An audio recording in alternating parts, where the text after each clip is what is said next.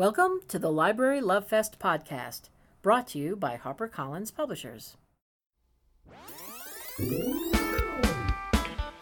Book Buzz, HarperCollins Book Buzz. Check it out. Do-do-do, do-do-do. Book Buzz, HarperCollins Book Buzz.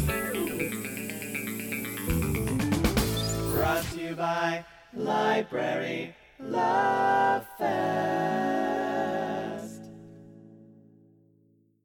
Hi, I'm Lucia Macro, and I am an executive editor at HarperCollins slash William Morrow slash Avon Books, which is probably more imprints than you'll ever want to hear about. Um, I just, I'm so thrilled to be speaking to all of you, you librarians out there. Um, a little known fact about me is I actually have a, I have a master's in library science from Pratt that I got a few years ago. So I always feel that if this all falls apart tomorrow, I will be off with the rest of you. Um, working hard for the public libraries because that was what that was sort of my dream for a long time was to be a public librarian. Um, my life took a bit of a different turn, and here I am now editing some really amazing books that I want to talk to you about. Um, so, what I was going to do was just chat a little bit about each book in turn, and then I'll give you a little idea of what the book is about. I'll tell you maybe who might be the good kind of reader for it, maybe a little reader's advisory going on, and um, just sort of take it from there. I wish it was the kind of thing where people could ask me questions. Um, so maybe someday technology will get that far. You can you know, to chat back with me about the books.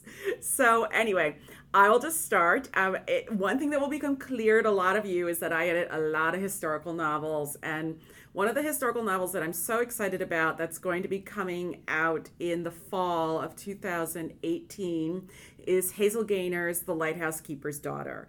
And some of you may have read Hazel Gaynor's um, previous historical books.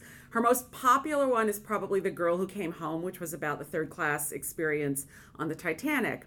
Hazel is uh, just a wonderful, you're going to hear this a lot. She's a wonderful writer, but she really is a wonderful writer. And the one thing that I love about Hazel is her research is impeccable, but you never feel like you're reading this kind of boring, pedantic, you know, like this is a historical novel. She makes these these situations and these characters come alive. So the lighthouse keeper's daughter is a bit um, it's a dual narrative and it's really would be perfect for anyone who um, loves books about strong women and maybe strong women who they haven't really heard about but who you know lived in real life um, this is about a woman named Grace Darling, and I knew about Grace Darling when I started reading Hazel's Proposal a while a while back. Because when I was a little girl, there was this album, and maybe if you are of a certain age, as I am, you had to listen to this album by the Limeliters, and they had this whole song about Grace Darling, and there was audience participation where you all had to scream the words "Help! Help!" because there were all these shipwrecked sailors. Grace Darling was a real Victorian heroine. She, um, with her father, almost single-handedly rescued these these sailors who were shipwrecked on the rocks outside um, in the wild ocean by the lighthouse where she lived. And there was a giant storm, and everyone said, You're crazy, don't go out there. And she and her father got in this tiny little boat and rowed out and saved these people. And she became, in many ways, um, you might call her like the first. Um, like pop culture Victorian heroine. The Victorians were fascinated by her and her life and living out there on the lighthouse and her bra- bravery. She was plucky. Everyone adored her, and the newspapers were all over her. And really, all Grace Darling wanted to do was live on her lighthouse and kind of have this quiet life. Quiet life was totally taken away from her because she became a heroine. The dual narrative is very Hazel Gaynorish in that Hazel often will take this kind of true story and combine it with um, a fictitious story. Here, the fictitious story, you fast forward to the 1930s, and a young woman um, has gotten herself in a family way, very scandalously, and she's shipped off to um, Newport, believe it or not, in the United States, where her aunt is, big surprise, a lighthouse keeper. Uh, but you know, these stories intertwine in a very interesting way. I'm not going to get into the details, but this is just, it's very um, romantic in the sense of the word that um, it has, you know, lots of waves and scenery and people and big dresses and the wind is blowing and you get that real atmosphere. So if you have fans of Hazel Gaynor, fans of Victorian set books, fans of stories about strong women, this is really the book for them. So I hope you all give it a chance and enjoy it because she really is um, just really at the top of her game with this particular story. So now I'm going to fast forward a little bit to books that are not coming that are not coming out until early 2019, but I know you all are probably looking for stuff to add to your I'm guessing to your collections and once again Lucia has a lot of historical novels and I'm just going to go through them each kind of briefly. The, and the first is called um, The Quintland Sisters, and it's by an author named Shelley Wood. And when I was a little girl, I learned all about the Dionne quintuplets. The Dionne quintuplets were the first identical quintuplets born who lived um, anywhere. And they were born to this super poor family in Canada. And they, these, you know, a farmer's wife, a farmer and his wife.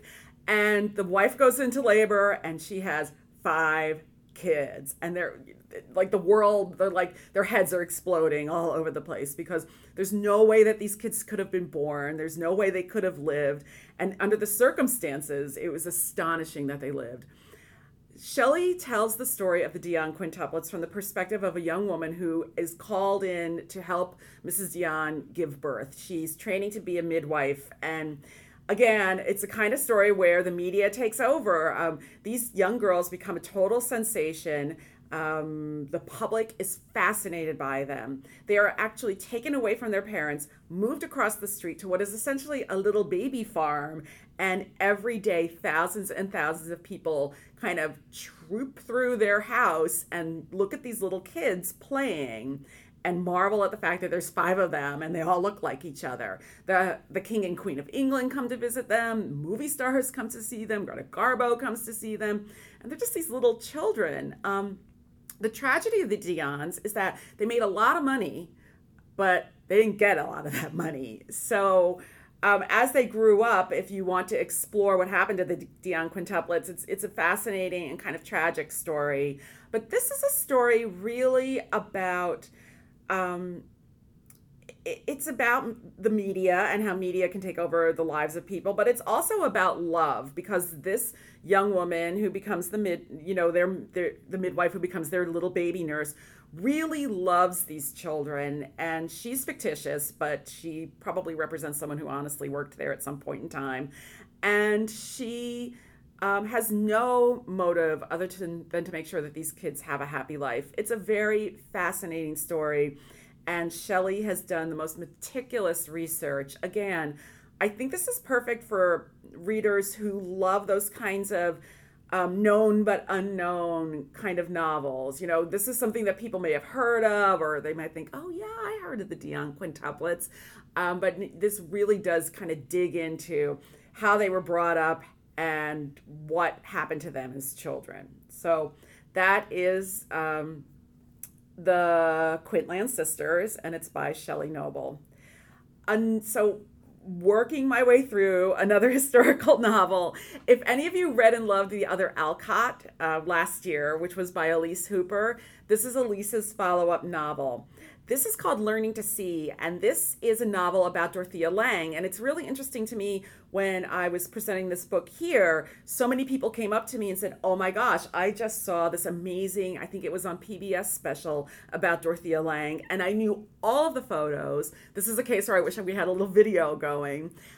I knew all of the photos, and I know had no idea the story of the woman, you know, who took these photos. Dorothea Lange was amazing. She was a pioneer photographer. She came to San Francisco um, at the beginning of the turn of the last century and she kind of got stranded there. She came there with one of her girlfriends, and they were going to go on this like round the world adventure, as young people often do. And all their money got stolen, and they got stuck in San Francisco, and they had to get jobs. So she got a job as a photographer's assistant, and discovered that she was actually quite good at it and things took off from there. She became a, a, WPA photographer. And what's really interesting about her is not only did she take many famous photos um, of people during the Depression, especially in the Dust Bowl. So if you um, think about Steinbeck's Dust Bowl, those are the photographs of those kinds of people. She and she really brought to light so much of that social injustice. She was one of the few photographers who was actually let into the Japanese internment camps in the 1940s and was allowed to take photos there and these and, and bring these photos out to the wider world. People kind of knew that these camps were happening, especially if they lived on the West Coast where, you know, their neighbors were there one day and the next day they were not. But I don't think the vast number of Americans it was really not on their radar screen and she re- she truly helped bring these um, situations to light. She also had a fascinating life. Um, like many women, she had a hard time juggling her professional life and her personal life. She may have done better at her professional life, and I think she would have been the first to admit that.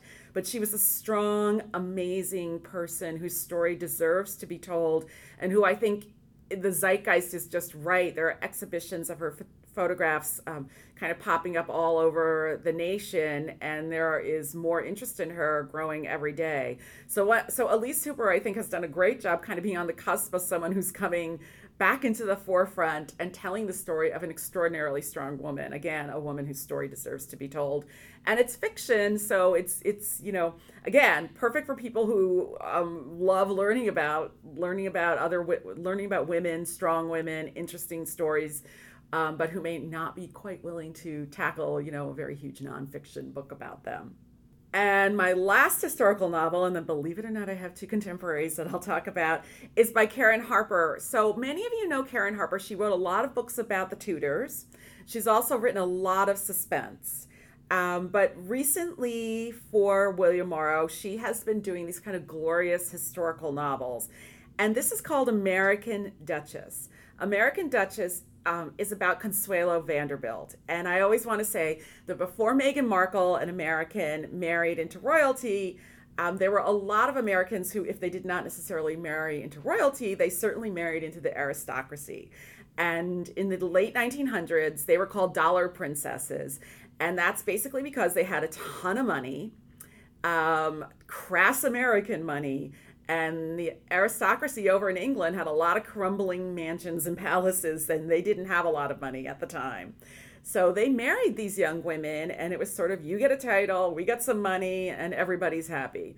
Well, everybody wasn't always happy. Poor Consuelo Vanderbilt, you know, she was the quintessential poor little rich girl. She was forced into the marriage she she ended up with with the Duke of Marlborough, who who um, had Blenheim Palace. Blenheim Palace, as her mother, Alva, Consuelo's mother, keeps saying, is the only you know, stately building owned in England, not by royals, that is actually called a palace. And her mother, Consuelo's mother, Alva, basically traded off her daughter for a title. Um, Consuelo was 18. She was good looking in kind of an interesting way. She was very tall and had this famous long neck, and she always draped it in pearls and she was in love with somebody else and she had this huge society wedding and underneath her veil famously even said in the newspapers her face was all splotchy because she was crying and these were not tears of joy. She was miserable.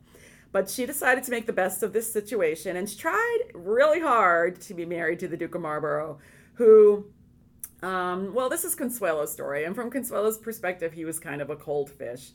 Maybe the duke had a different idea about himself but they did try to make a go of it. But Consuelo ended up um, really finding herself later in life. She and the Duke got divorced. I don't want to give too much of the story away, but I will say she ultimately did find great happiness with a French pilot. So extremely romantic.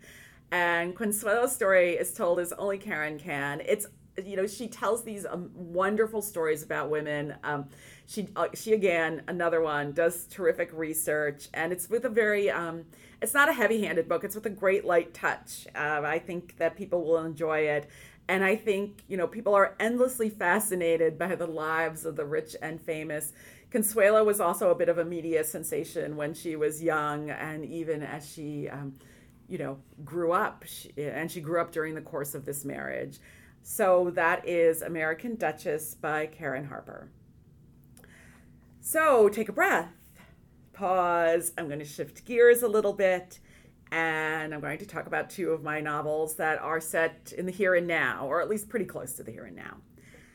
So, um, a little bit of a backstory. As a young woman, I grew up in the Hudson Valley, and um, which is um, in New York State, for those of you who don't know. And on the banks of the Hudson is West Point, and I was dragged to school trips. You know, we'd go to West Point, and it would be like literally the fourth march, watching them marching around West Point. Um, it was just one of those things that we did, along with going to a bunch of mansions that I won't get into.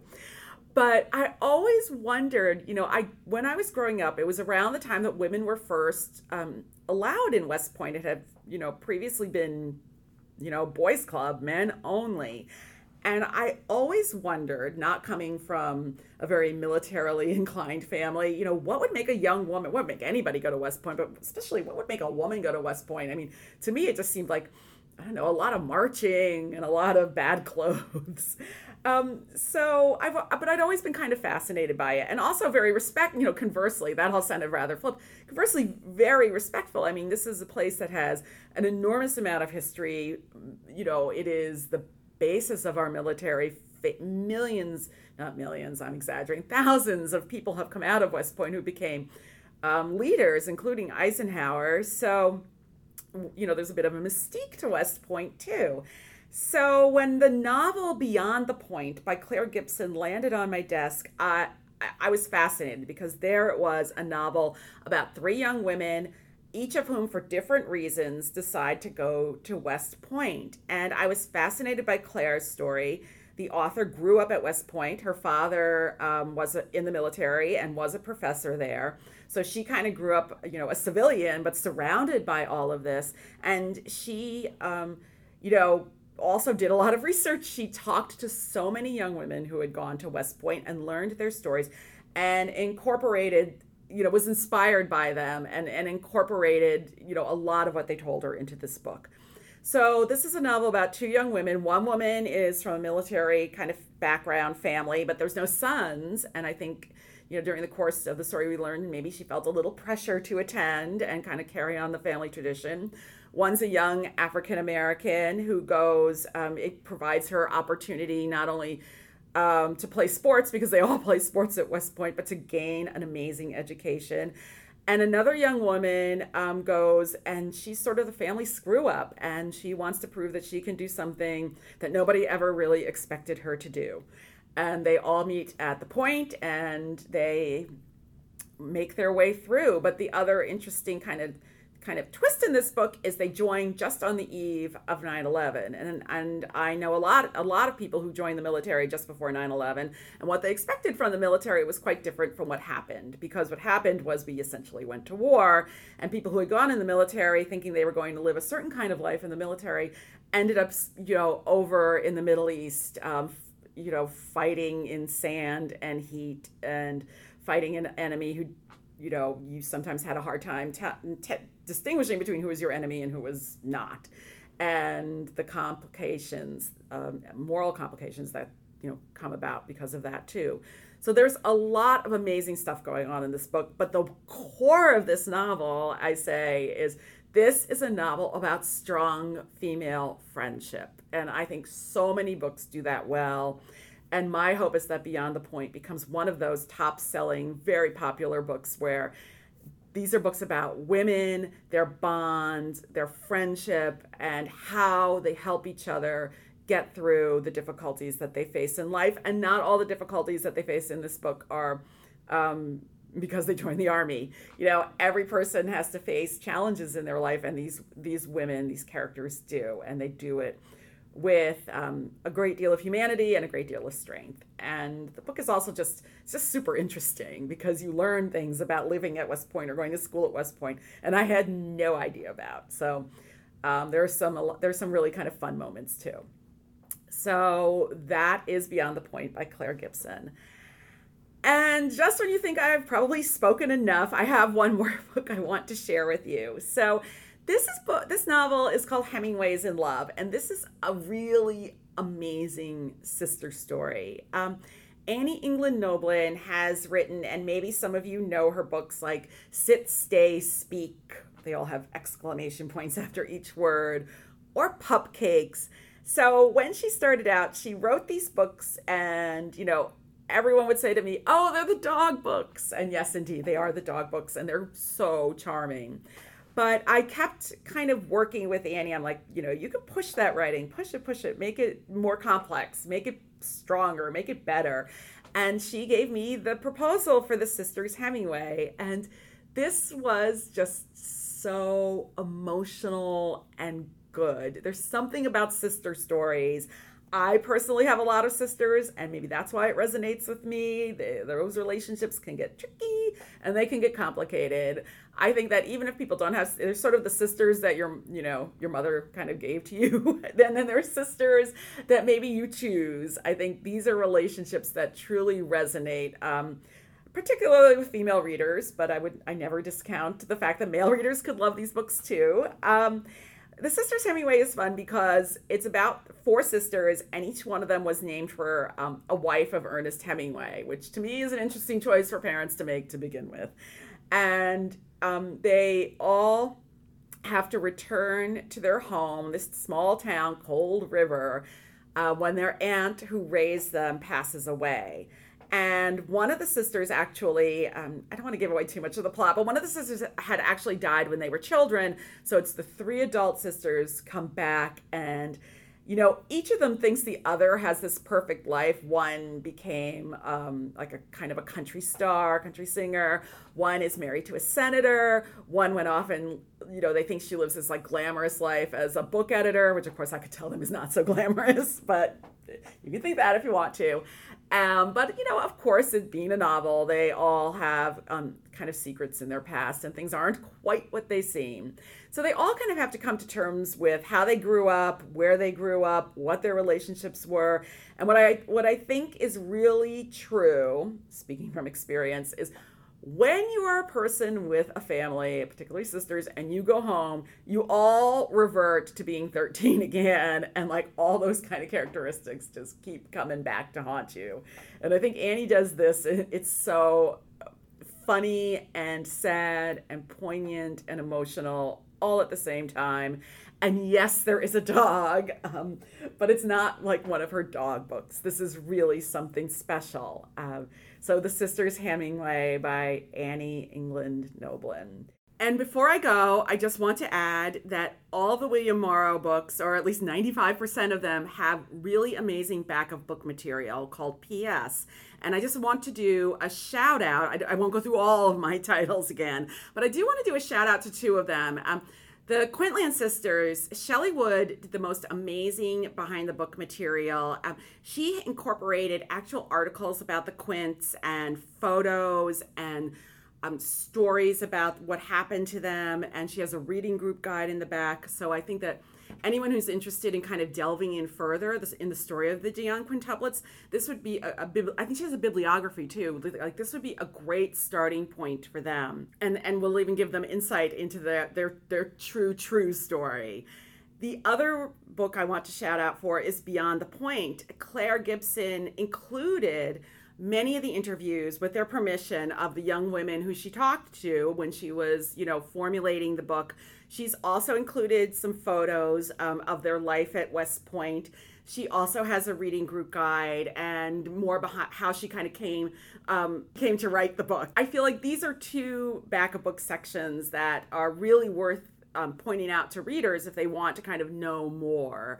And as I said before, all of our books have PS sections, and I always encourage people to to push them and, and mention that and, and let people know that there is always more to the story than just the story. So that right now is my list. Um, I hope that you are intrigued, and um, I hope that you will give all of these books a try. I think that they are perfect. Um, they're perfect for collections of all sorts. I mean, you could do I think like with three of my books alone, you could probably like add them to a Victorian novel collection or a famous women collection or a trailblazers collection.